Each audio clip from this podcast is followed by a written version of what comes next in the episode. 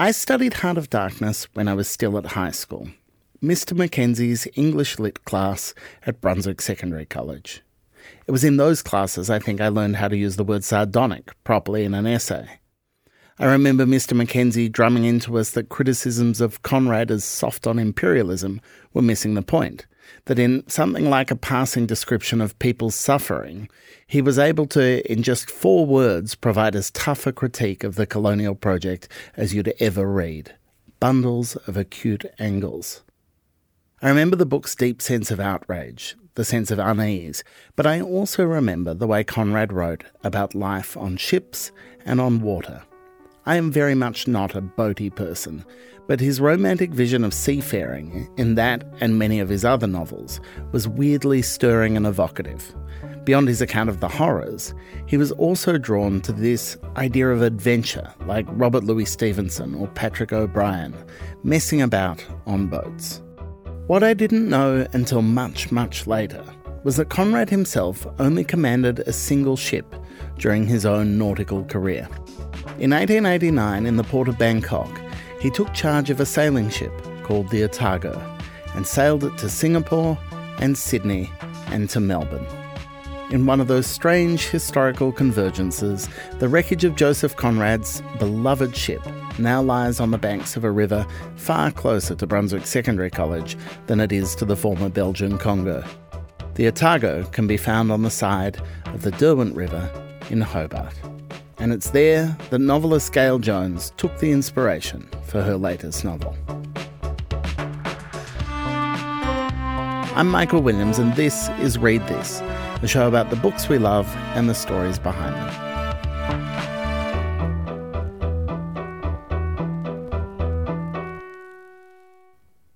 I'm a big fan of Australian novelist Gail Jones.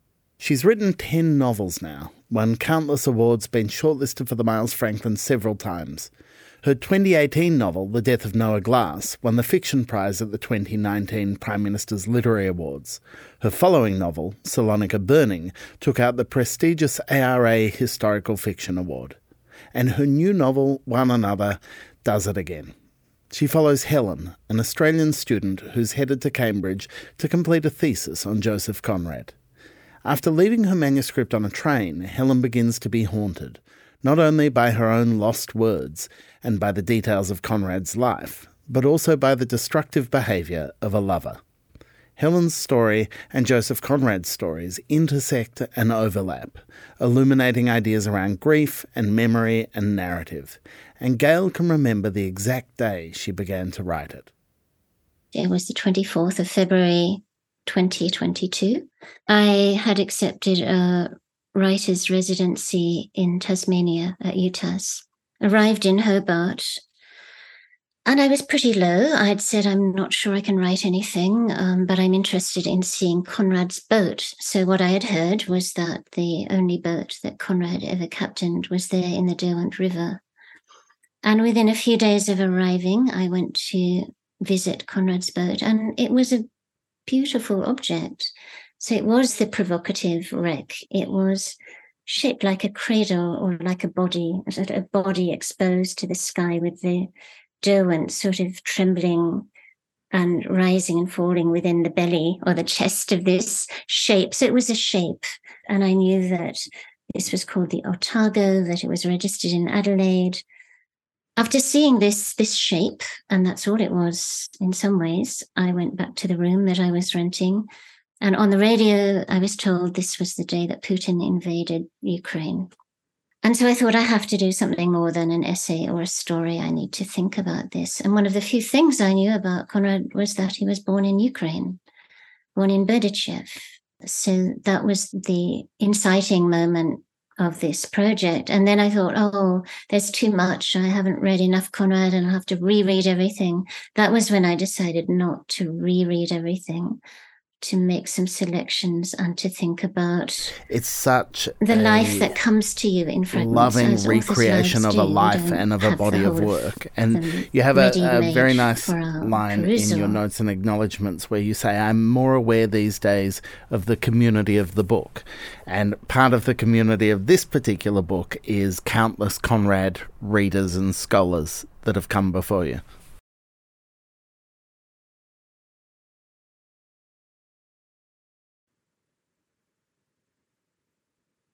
Hmm. Yes, and I and I'm very indebted to them, and I'm aware of that. At the same time, there were some wonderful surprises in rereading Conrad and also looking at the biographical material. All of his biographers say he had a Ukrainian accent. So, not a French accent, not a Polish accent, not a Russian accent, but a Ukrainian accent that embarrassed and troubled him. And counterintuitively, the longer he stayed in England, the more pronounced his Ukrainian accent became, which I think is such a fascinating idea. So I had this sort of boat shape, and what does that mean? I had this linguistic idea of someone who is very marked by an accent, but actually wants an English accent, and you know has a narrator who's an Englishman, a very fluent, sometimes quite pompous Englishman, and then a form which was about reading and writing. Do you remember when you first read Conrad? I don't remember, uh, but I do remember first finding him very difficult. Some of his works are very ponderous and some are very hard to get into. Uh, and I had to teach, as one does, Heart of Darkness. And I, I was enormously impressed by the compression of that book, by its ideological vision, by how tight it was.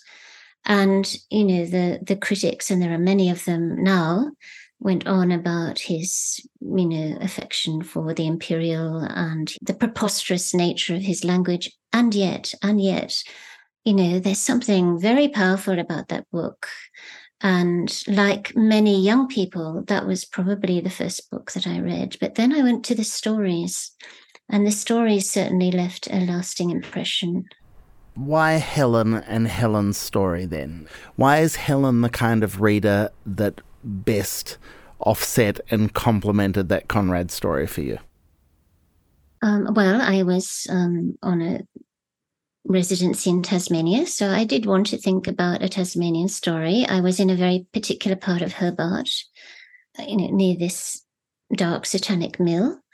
The constellation of details very much, you know, of place, very much arose from thinking about what it would mean to come from this place to go to somewhere like Cambridge. And the students that I spoke to at the University of Tasmania, I was struck by how many of them had never been to the mainland. They had no no wish to go. The man that I hired the car from said he'd never been to Australia.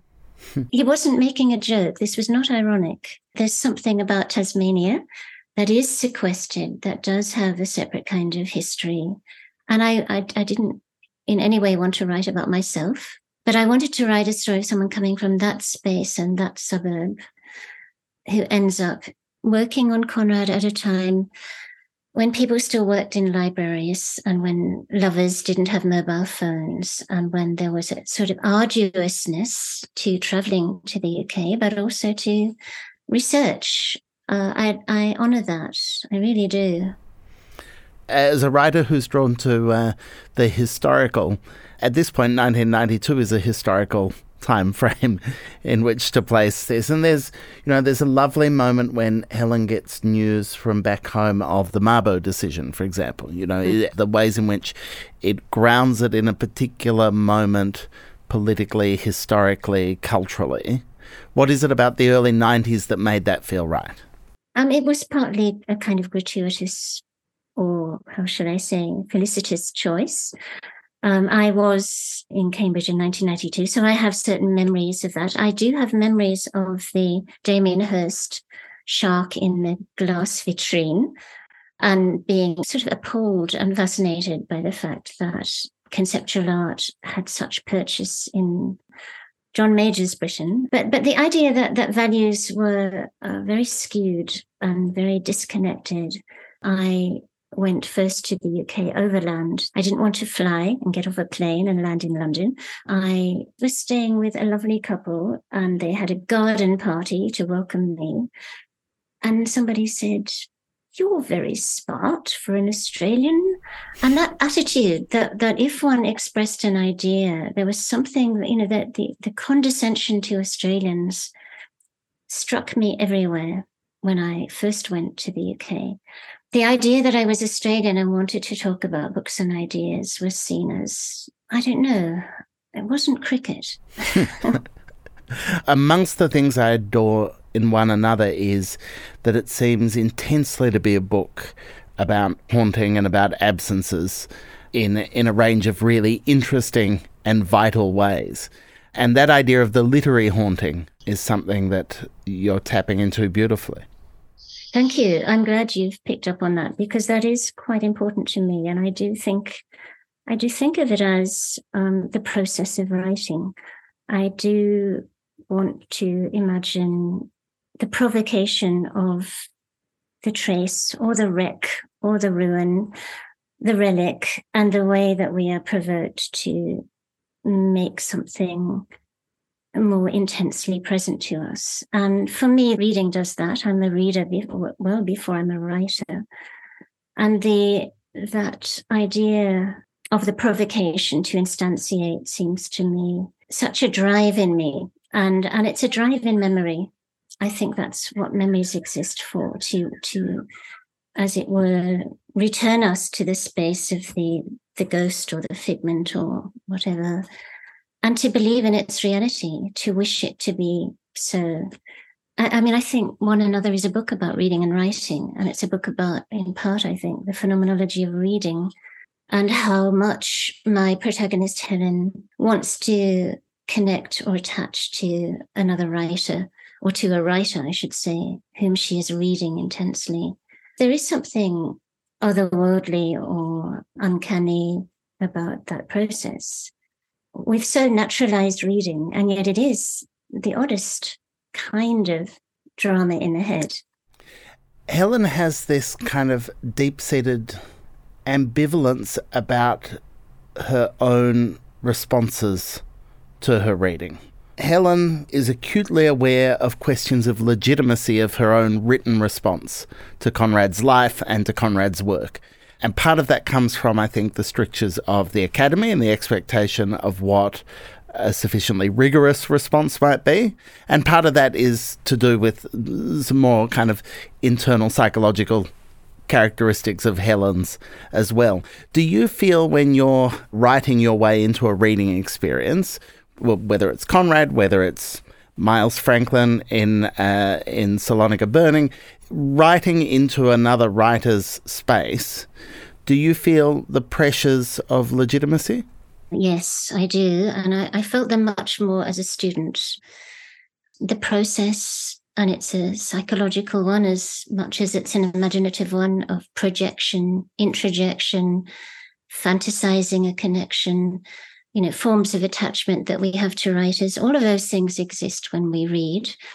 And yet, this study of literature, and I've taught literature for a long time, so I'm fascinated by the process of studying literature and how it composes another self for you. I mean, I do feel I'm someone composed by reading rather than writing. And I've never really been interested in those novels that invest authority in the author or the narrator, kind of a complete authority. I'm much more interested in, I guess, what you'd call a disseminated reading with, with many spaces that are negotiable spaces, even if there aren't many characters. So that's why I'm so interested in form and in breaking up the seamless, you know, the idea of the seamless, well made novel that works by accumulation. I'm much more interested in the spaces, the gaps, the idea that there are, there are always multiple viewpoints. When we return, Gail shares how the act of reading saved her. We'll be right back.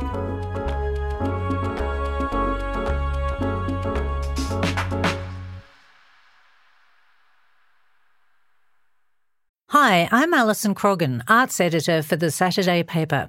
Schwartz Media has launched a new weekly arts and culture newsletter, The Arts featuring cultural criticism, profiles, and provocations from the writers behind the monthly and the Saturday paper. The arts will be delivered to your inbox every Tuesday. Sign up now at thesaturdaypaper.com.au slash newsletters. With award winning news coverage and reviews, the Saturday paper is essential reading for everybody. For a limited time, subscribe to a year of our quality, independent journalism and you'll receive the Saturday paper's stainless steel coffee cup made in collaboration with Fresco for free. Subscribe from just $2.10 a week. Simply visit thesaturdaypaper.com.au forward slash offer. The Saturday Paper. No hot takes. Were you a good student?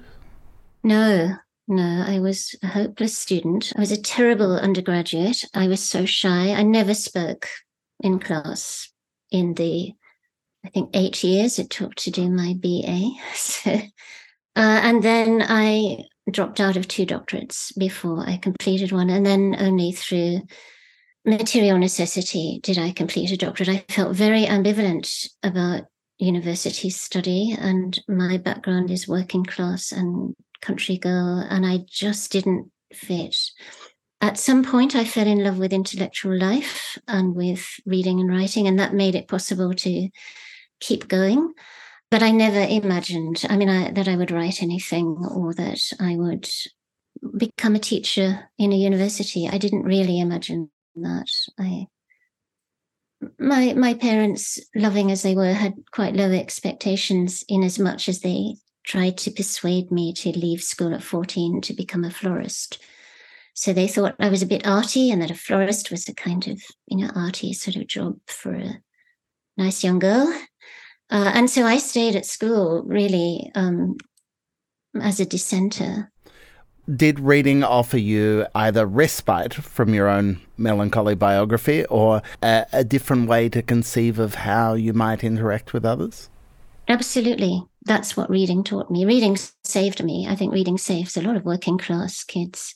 Reading taught me that there are modes of distance, extrapolation, how should I say, depersonalized expression uh, that that can contain the world and the world and everything in it. Um, that that was very consoling to me to think there was this space of extrapolation, and that that's in fact one of the functions of reading and indeed writing to put things outside the self, to make them an artifact, to give them an autonomous and separate meaning.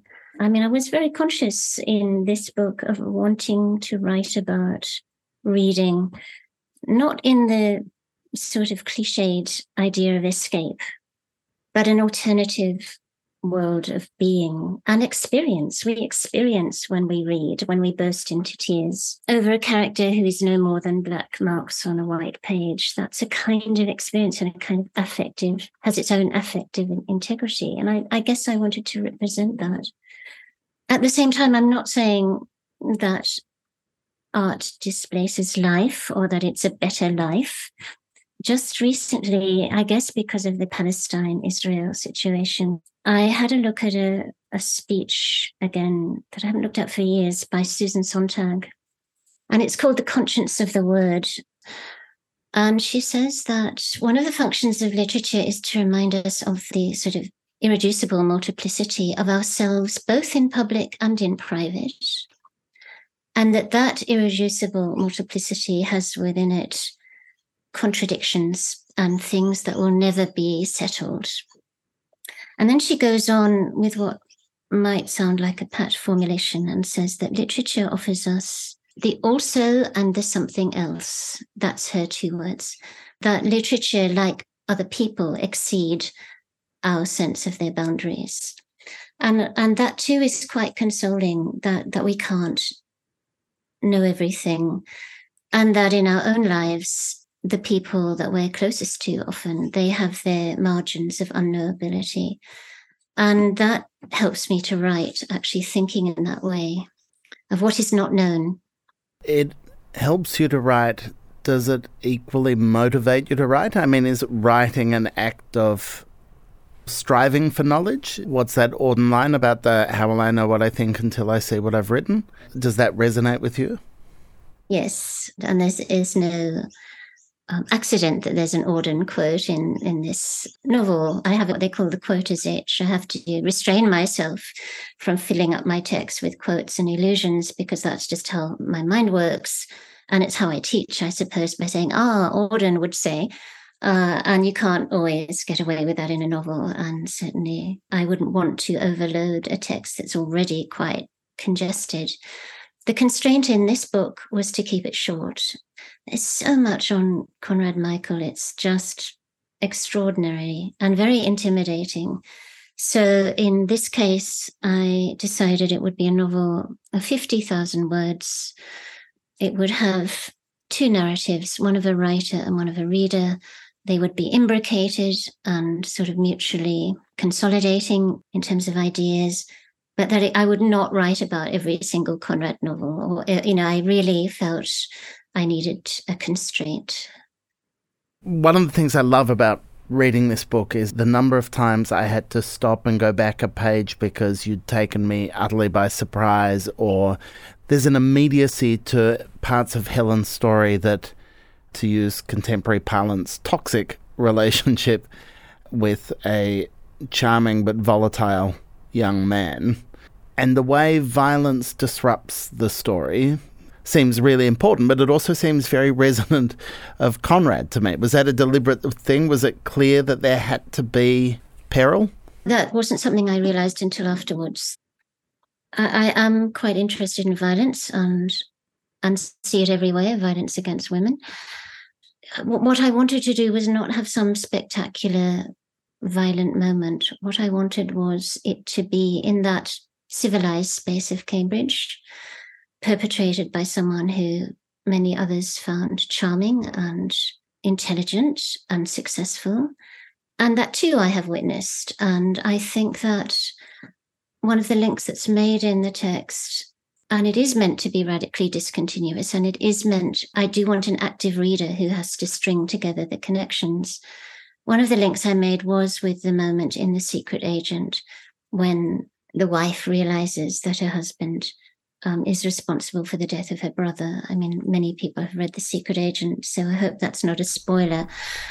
I think the statute of limitations on spoilers, you're okay for that okay, one. thank you, thank you.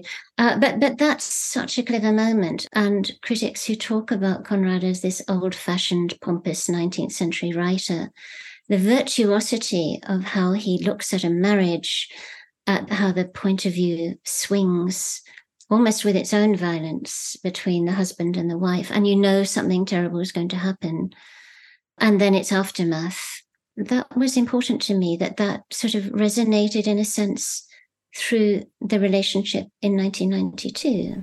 I think you capture exactly that feeling so beautifully because there are ways in which Helen's relationship with her own sense of self, her family, her father, her her past, how it relates to her feeling of belonging or not in Cambridge, and then how it relates to romantic and sexual attraction undercut by doubt or fear. The, all those things layer beautifully to mean that as you read it, you're very much with her. When there is shock, when there is grief, when there is distance, it's incredibly skillfully handled. I kept turning back the page to see how you'd done it. I was like, how did Gail seed that so elegantly?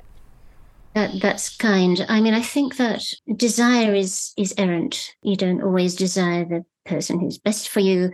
Desire has its own plot mechanisms, I think, and its own outcomes. And I I wanted to use that in this text that someone from a repressed working class background might fall victim to the errancy of desire. And I guess to affirm female desire as well desire for knowledge, desire for sexual experience, desire for new places. I mean, what most affected me, I think, about the Conrad story, notwithstanding his immense influence, was his childhood. You know, the single child of two radical nationalists who took their only child with them into exile much against the wishes of his family. The grandmother in Warsaw wanted to keep him safe in Warsaw, but these young radical parents took him to Vologda in the middle of nowhere, in a north, far northwest of Siberia. And so, um, you know, as uh, I think this is in the first two pages of the book, his mother dies when he's seven, his father dies when he's 11.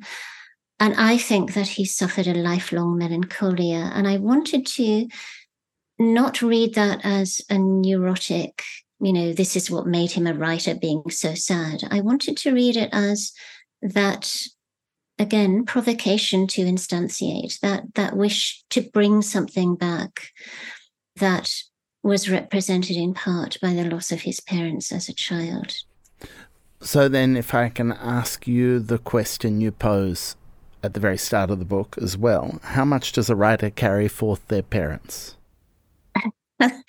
well, um, a great deal, I think. I have now lost both my parents, and they are the ghosts. I mean, and I'm sure this is the case for everyone who has lost people they love, that there are there's a sense of inconclusiveness about the ghost the, as a figure, as a literary trope, but also as an experience. You know that that something is not concluded, and that we spend the rest of our lives dealing with that inconclusiveness. How present are your parents in your writing? That's an impossible question. I think. You know, as I said, my parents didn't have much formal education. Uh, they were very clever, especially my mother and so the, the sort of things that I was interested in were incomprehensible to them, especially when I decided against the odds to go to university. There was a kind of bewildered incomprehension that was never really resolved, I think. And it wasn't from lack of love and it wasn't from lack of intelligence. It was a, um, another world. If you haven't had the access to what books and writing might mean to you, it's hard to explain it your description of arriving in Hobart for the residency, it sounded like you're at a, a low ebb. Do you have the compulsion to write whatever is going on wherever you're at? Uh, I do have some kind of compulsion, yes. And it's not abating. I thought when I left university, um, I could do lots of other things. I don't know. I'm still reading huge amounts. But I, I I still have a compulsion to write, and I, f- I feel very ungrounded when I'm not writing. It, writing is a way of sort of gathering a self, uh, you know, the self that's in deep time, the self that is still, that is introspective, and that seems to be important to me.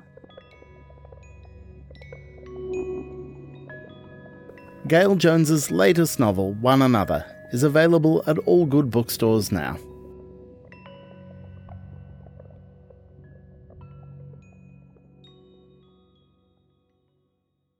As a 7am listener, you value the story behind the headlines. That's why you should read Post, a free daily newsletter bringing you the top five news stories of the day, summarising each of their key points. Sign up at thesaturdaypaper.com.au slash newsletters. And before we get out of here, I wanted to let you know what I've been reading this week. A few years ago, Queensland writer and former winner of the David Unaipon Award, Mykaela Saunders, brought out this anthology of First Nations speculative fiction called This All Come Back Now. It was an electrifying collection of genre craziness from a range of First Nation voices, and Saunders has just brought out her own collection called Always Will Be. It's true to form, an imagined future that asks questions of identity, self determination, and the fight. It's terrific. And novelist Jonathan Rosen has written a non fiction account of his childhood best friend, it's a book that traverses topics like mental illness, violent crime, loss, a failing health system, and so much more. It is the best memoir I've read in years. It's called The Best Minds, and I can't recommend it enough.